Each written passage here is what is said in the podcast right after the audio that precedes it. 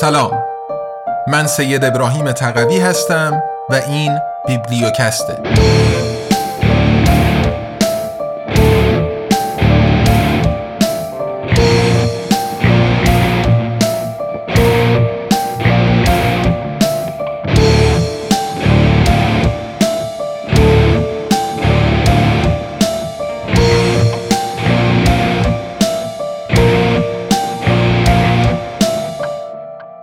ابرقدرت ریاکار. چرا باید از زیر سایه ایالات متحده آمریکا خارج شویم؟ نوشته میشای لودرز. بازگردان سید ابراهیم تقوی قسمت دهم. فصل پنجم. قدرت و مدیریت افکار عمومی. خوبها علیه بدها.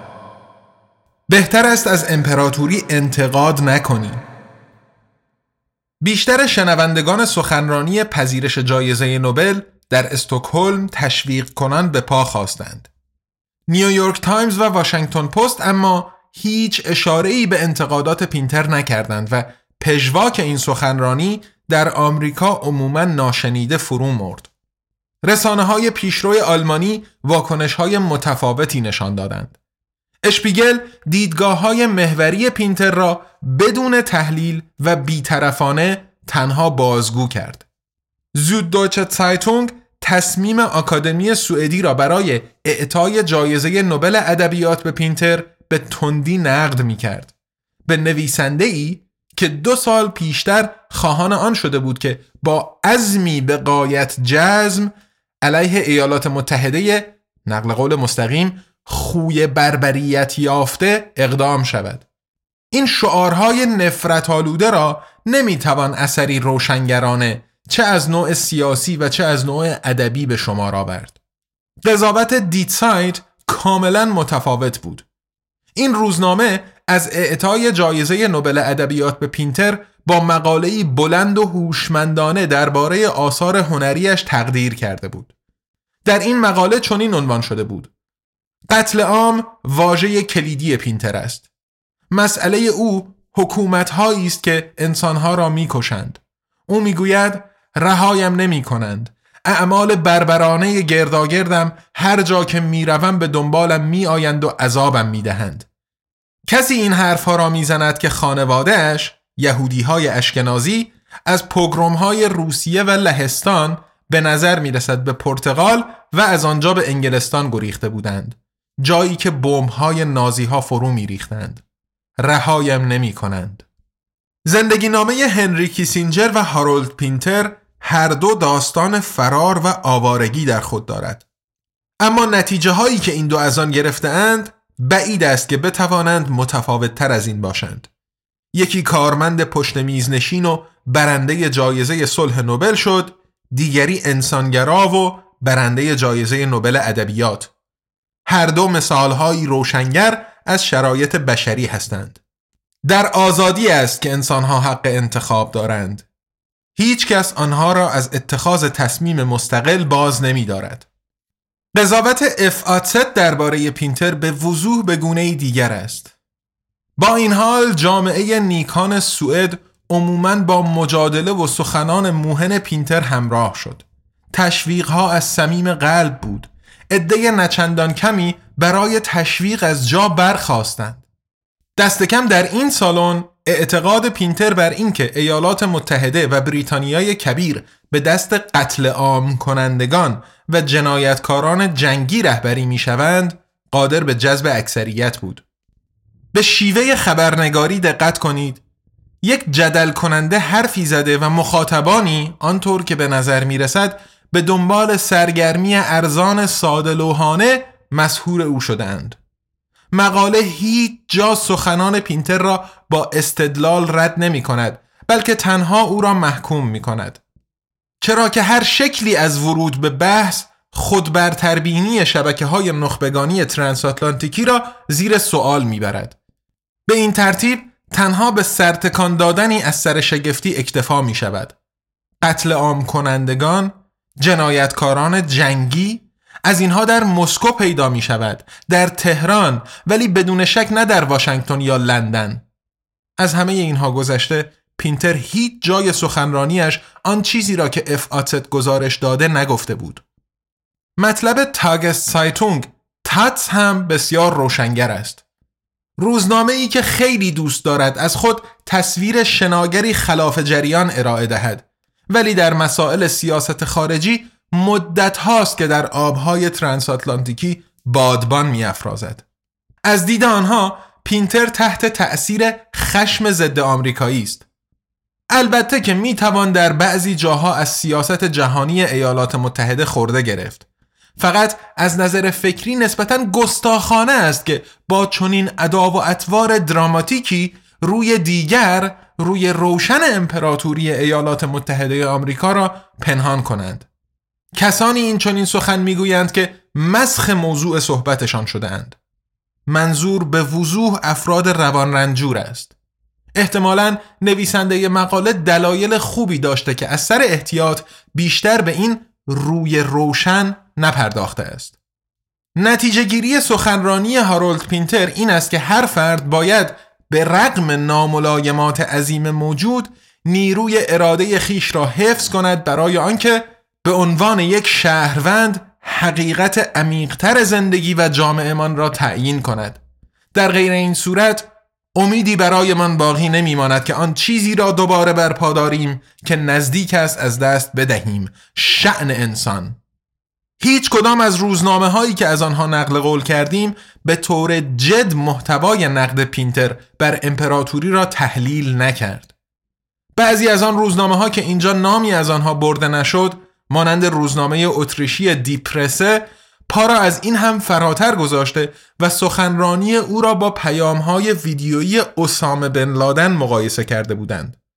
عدم اراده و عدم توانایی شکل دهندگان افکار عمومی برای روبرو شدن با تأثیرات سیاسی ایالات متحده فراتر از عبارات توهی از معنایی چون جامعه ارزشمدار یا قدرت نظم دهنده قابل توجه است.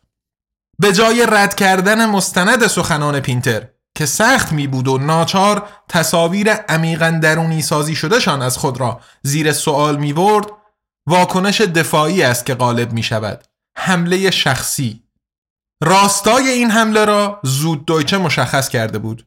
پینتر شعارهای نفرت آلوده پخش می کند برای این روش در انگلیسی اصطلاحی بسیار درخور وجود دارد. Character Assassination. ترور شخصیت. کسی که ایالات متحده را بربر بخواند بر این اساس به جهان متمدن کافر شده و گرفتنش زیر رگبار رسانه‌ای مجاز است.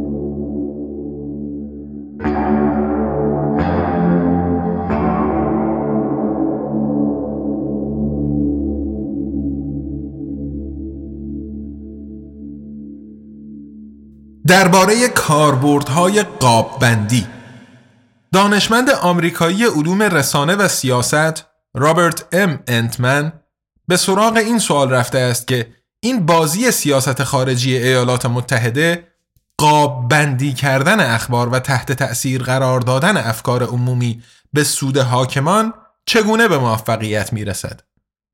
او به تعریف استاندارد قاب بندی اشاره می کند. گزینش یا برجسته ساختن جنبه های مشخص از وقایع یا موضوعات که چنان به یکدیگر مربوط می شوند که تفسیر، قضاوت و یا راه حلی مشخص ترجیح می یابد. کارکرد سیاسی و همینطور رسانه‌ای قاببندی فریمینگ بیش از همه این گونه است.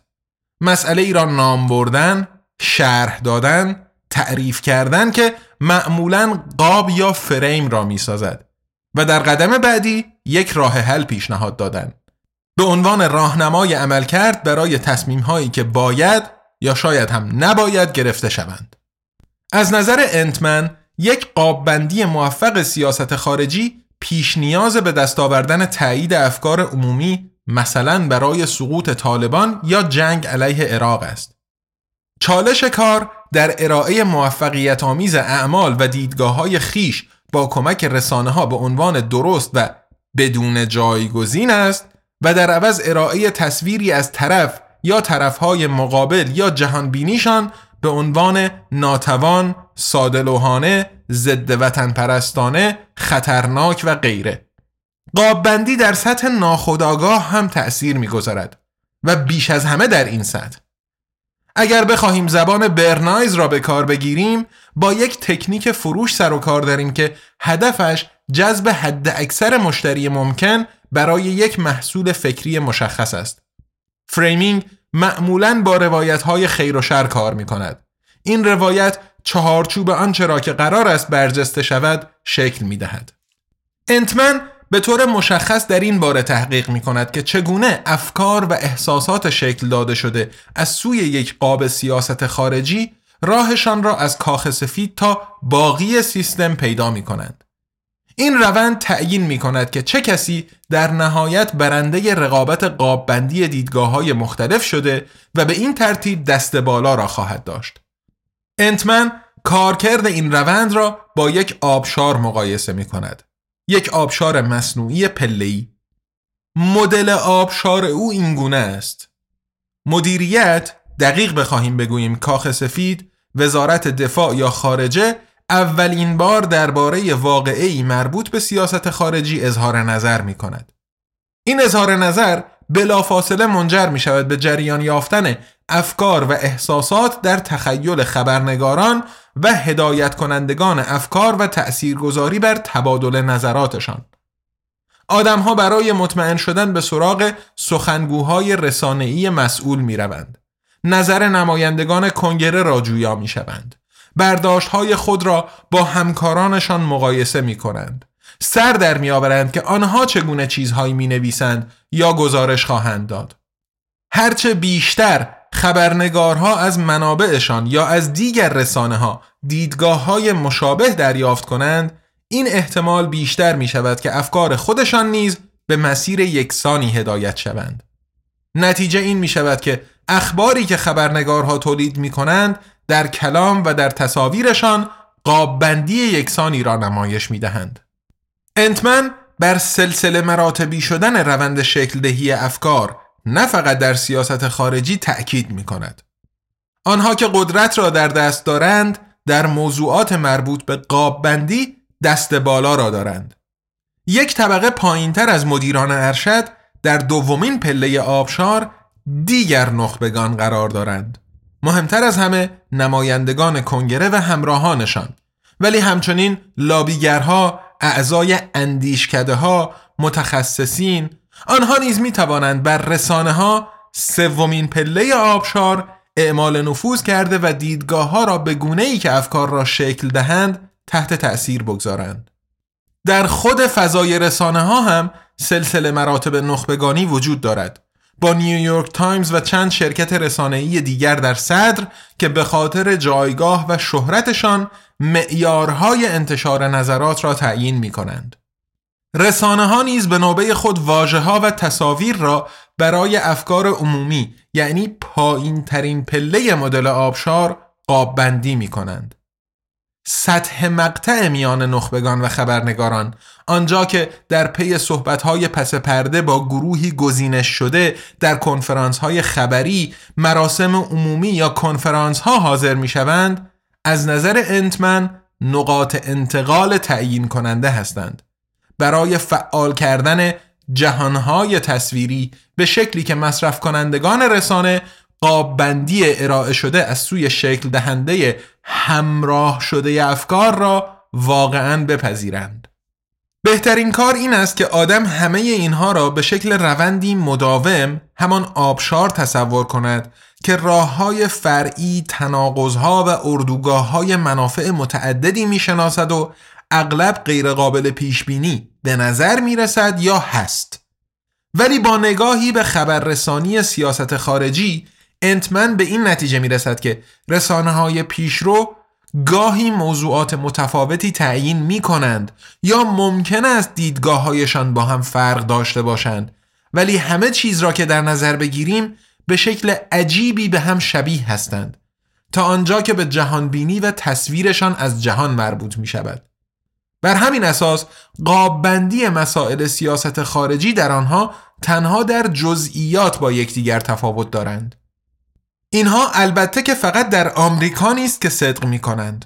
همان گونه که در مثال خبررسانی همراه با حکومت و قدرت درباره گریس وان در رسانه های پیشرو آلمانی دیدیم.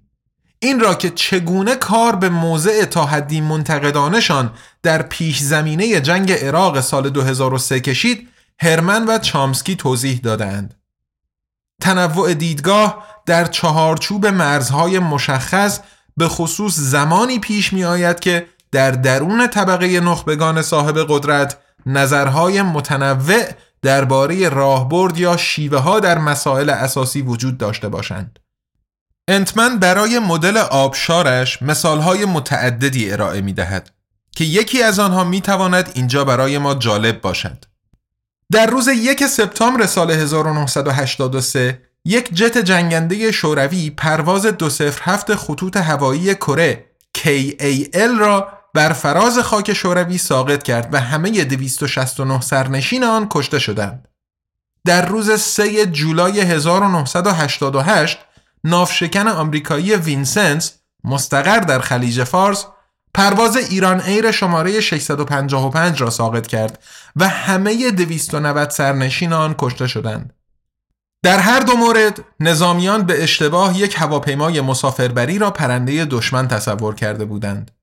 در هر دو مورد مسئولان سیاسی در مسکو همانطور که در واشنگتن اظهار داشتند که شرایط حول این دو سانحه شلیک به هواپیماها را توجیه می کردند.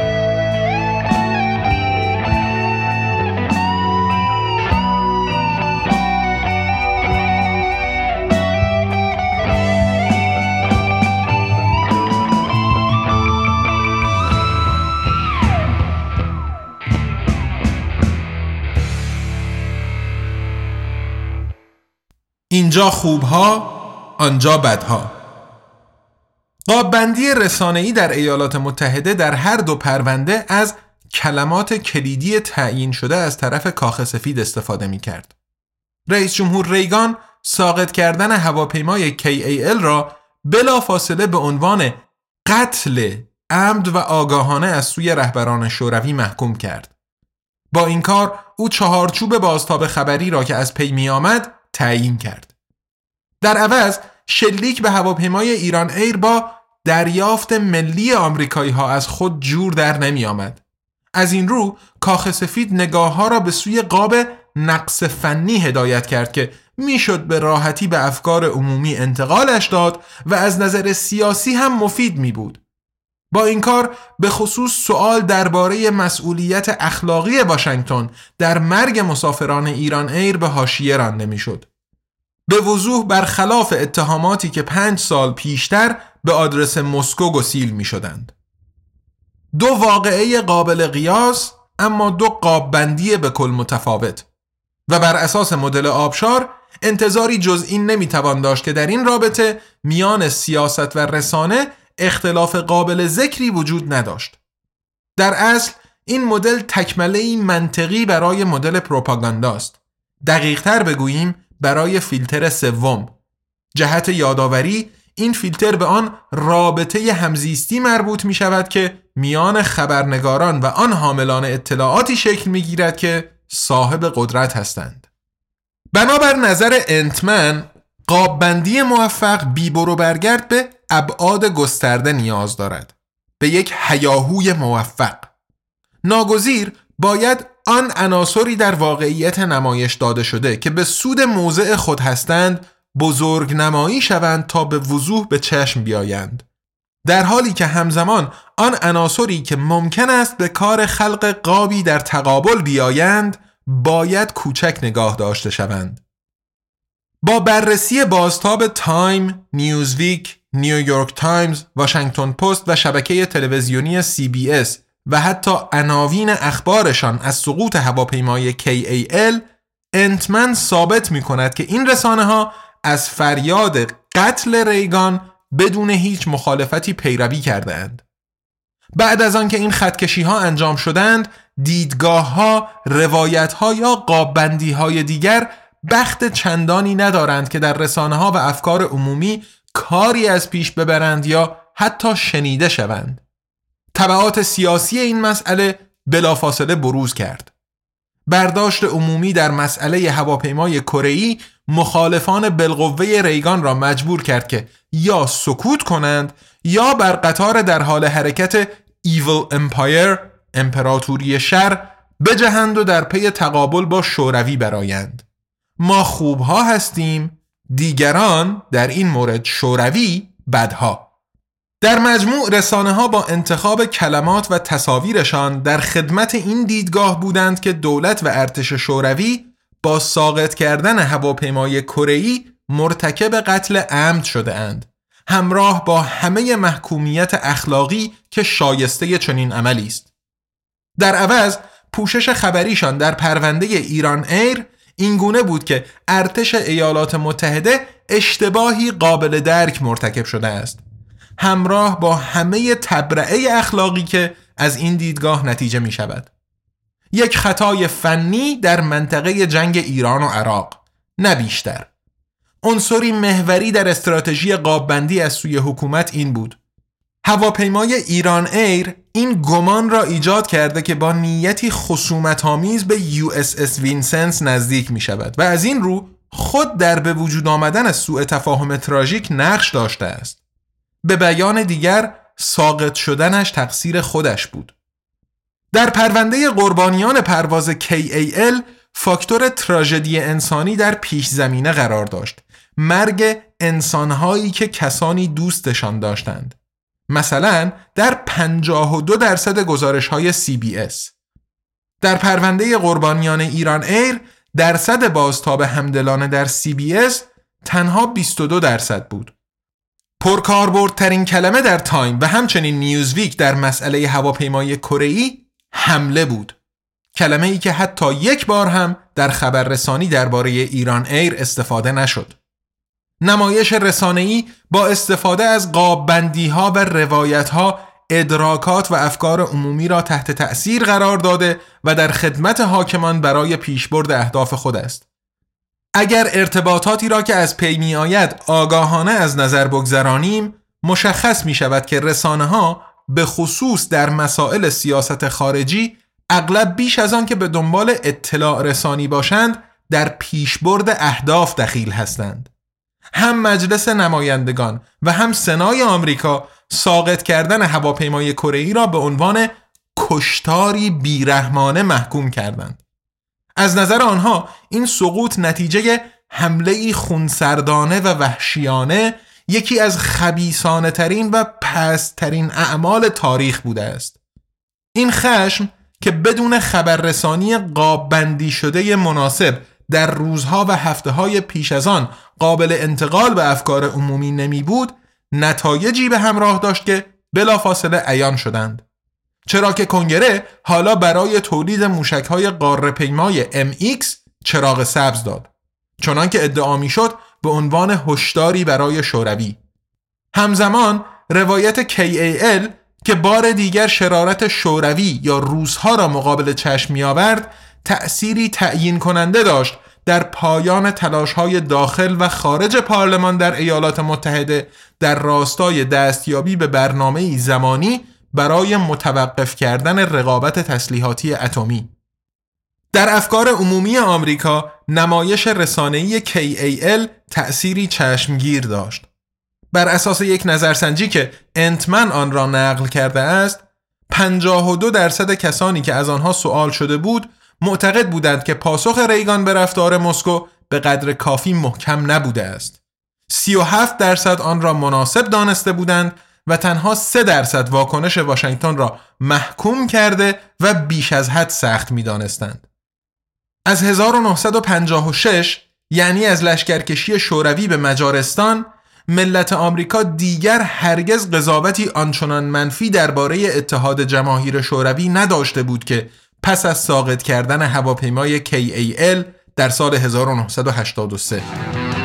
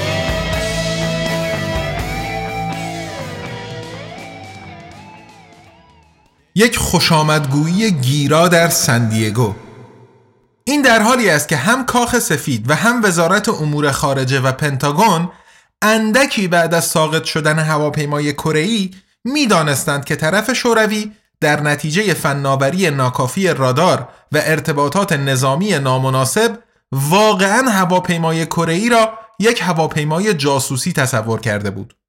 خصوصا از این رو که هواپیماهای جاسوسی آمریکایی پیش از آن به دفعات در آسمان منطقه از نظر راهبردی مهم کامچاتکا در شرق سیبری پرواز کرده بودند.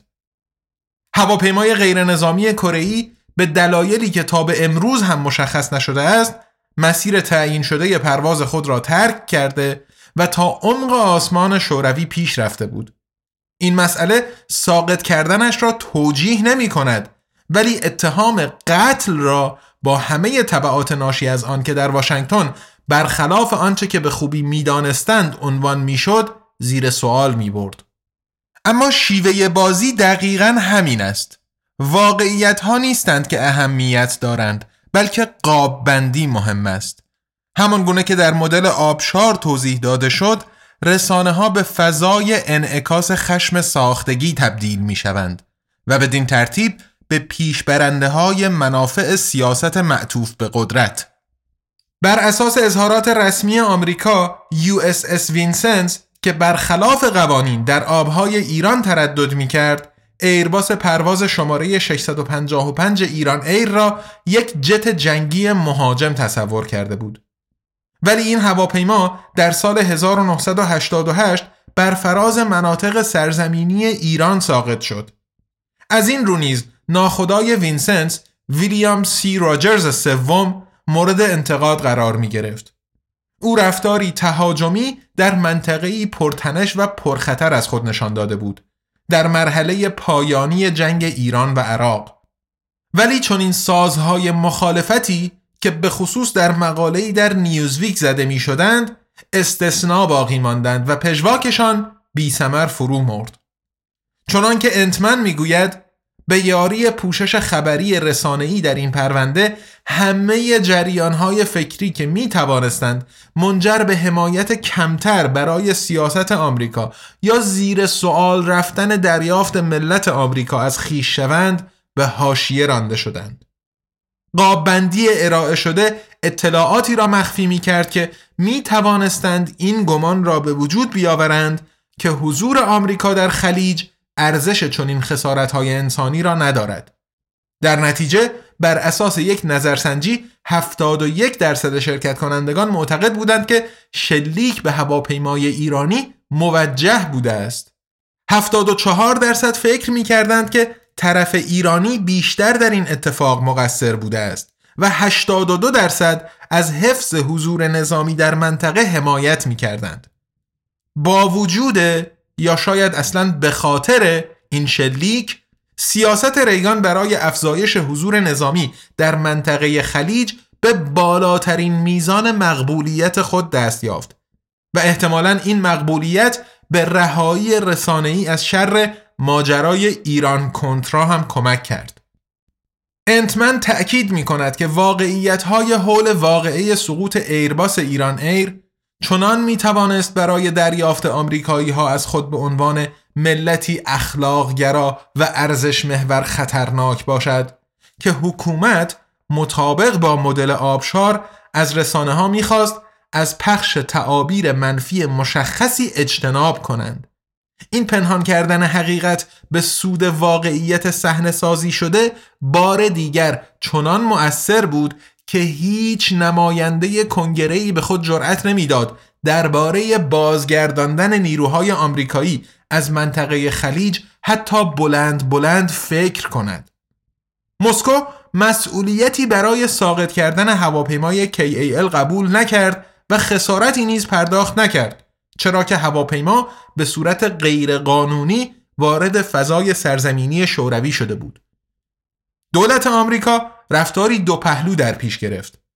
آنها ابراز تأسف کردند. آن هم به خاطر از دست رفتن جان انسانها. شلیک به هواپیمای مسافربری ایرانی را یک تراژدی وحشتناک قدم داد کردند. ولی هرگز رسما عذرخواهی نکرده یا اشتباه خیش را نپذیرفتند. در جریان یک دادرسی در دیوان کیفری بین المللی در لاهه در فوریه 1996 واشنگتن غرامتی 61.8 میلیون دلاری پرداخت کرد. ناخدای وینسنس در سال 1990 نشان افتخار نظامی Legion of Merit را دریافت کرد. آن هم برای عملکرد فوقالعاده شایسته در انجام خدمات برجسته به عنوان افسر فرمانده از آوریل 1987 تا می 1989 مرگ 290 انسان سوار بر هواپیمای ایران ایر در این رابطه هیچ نقشی ایفا نمی کرد. هنگامی که USS وینسنس چند ماه پس از این شلیک دوباره به بندر مبدع حرکتش سن‌دیگو در کالیفرنیا بازگشت با فریادهای شادی از آن استقبال شد. با دریایی از پرچمها، بادکنکها و یک گروه موسیقی نیروی دریایی که ترانه گیرا می نواخت. در حالی که از بلندگوهای کشتی موسیقی فیلم عرابه های آتش می غرید و کشتی های جنگی دوروبرش به نشانه احترام توپهایشان را شلیک می کردند. یک افسر خبرنگار گزارش داد که می‌خواستند نگذارند که وینسنت در تاریکی شب و در میان مه پنهانی وارد بندر شود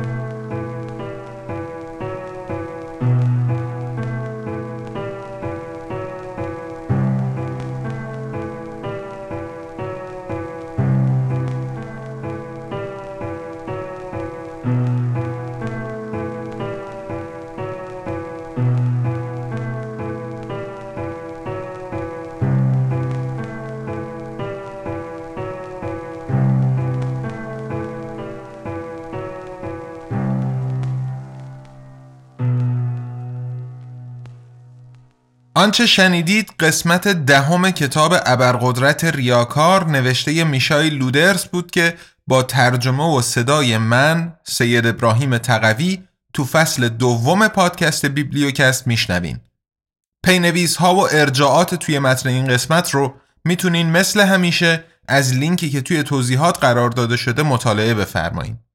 داریم تلاش می‌کنیم که هرچه زودتر کتاب الکترونیک و صوتی ابرقدرت ریاکار هم آماده و برای فروش خدمتتون عرضه بشه.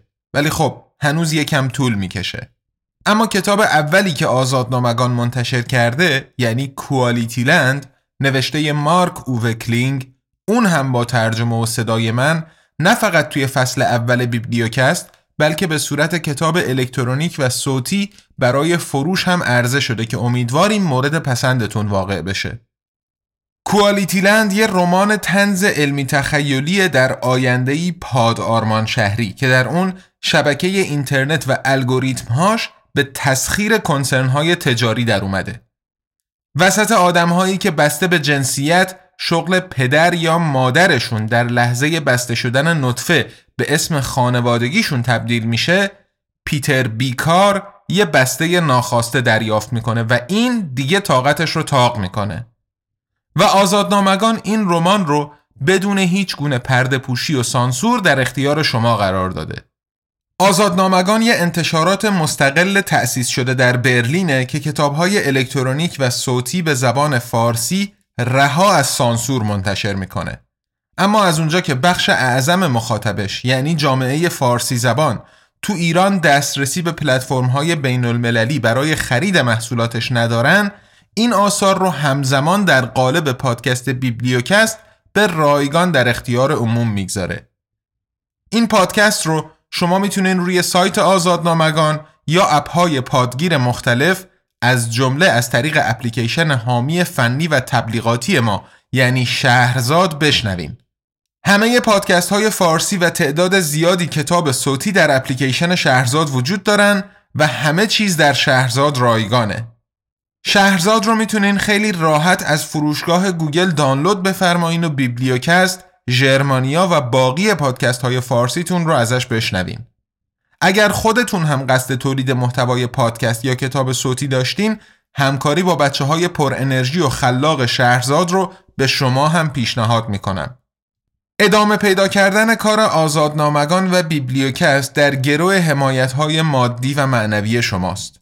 اگر از بیبلیوکست خوشتون اومد آزادنامگان رو توی اینستاگرام، توییتر یا کانال تلگرام دنبال کنین و به دوستان و آشنایانتون هم معرفی بفرمایین. خصوصا اونهایی که خارج از ایران هستن یا به هر نحوی به پلتفرم های فروش دسترسی دارن می‌تونن کوالیتی لند رو در قالب الکترونیک یا صوتی خریداری کنن و بخونن یا یک پارچه به جای سریالی داخل پادکست بشنون برای حمایت مالی از آزادنامگان هم می‌تونین از لینک های حامی باش، پیپال و SubscribeStar که توی توضیحات پادکست اومده استفاده کنین. کارگردانی و موسیقی بیبلیوکست مثل همیشه حاصل زحمت لرد عرسه و طراحی گرافیکش محصول تته دوست عزیزم نیما اکبرخانی هم زحمت ویراستاری ترجمه من از ابرقدرت ریاکار رو تقبل کرده و من اینجا از همشون مراتب تشکر و قدردانیم رو اعلام می‌کنم. توی فاصله بین قسمت نهم و دهم امیدواریم که سال جدید رو به خوبی و خوشی آغاز کرده باشین و توی این سال همچنان به عنوان مخاطب با آزادنامگان و بیبلیوکست همراه بمونین. ما دو هفته دیگه با قسمت یازدهم ابرقدرت ریاکار در خدمتتون خواهیم بود. تا اون موقع حسابی از خود و اطرافیانتون مراقبت کنین چون ما دوست داریم شما رو به عنوان مخاطب حالا حالاها همراه خودمون داشته باشیم. ارادتمند تقوی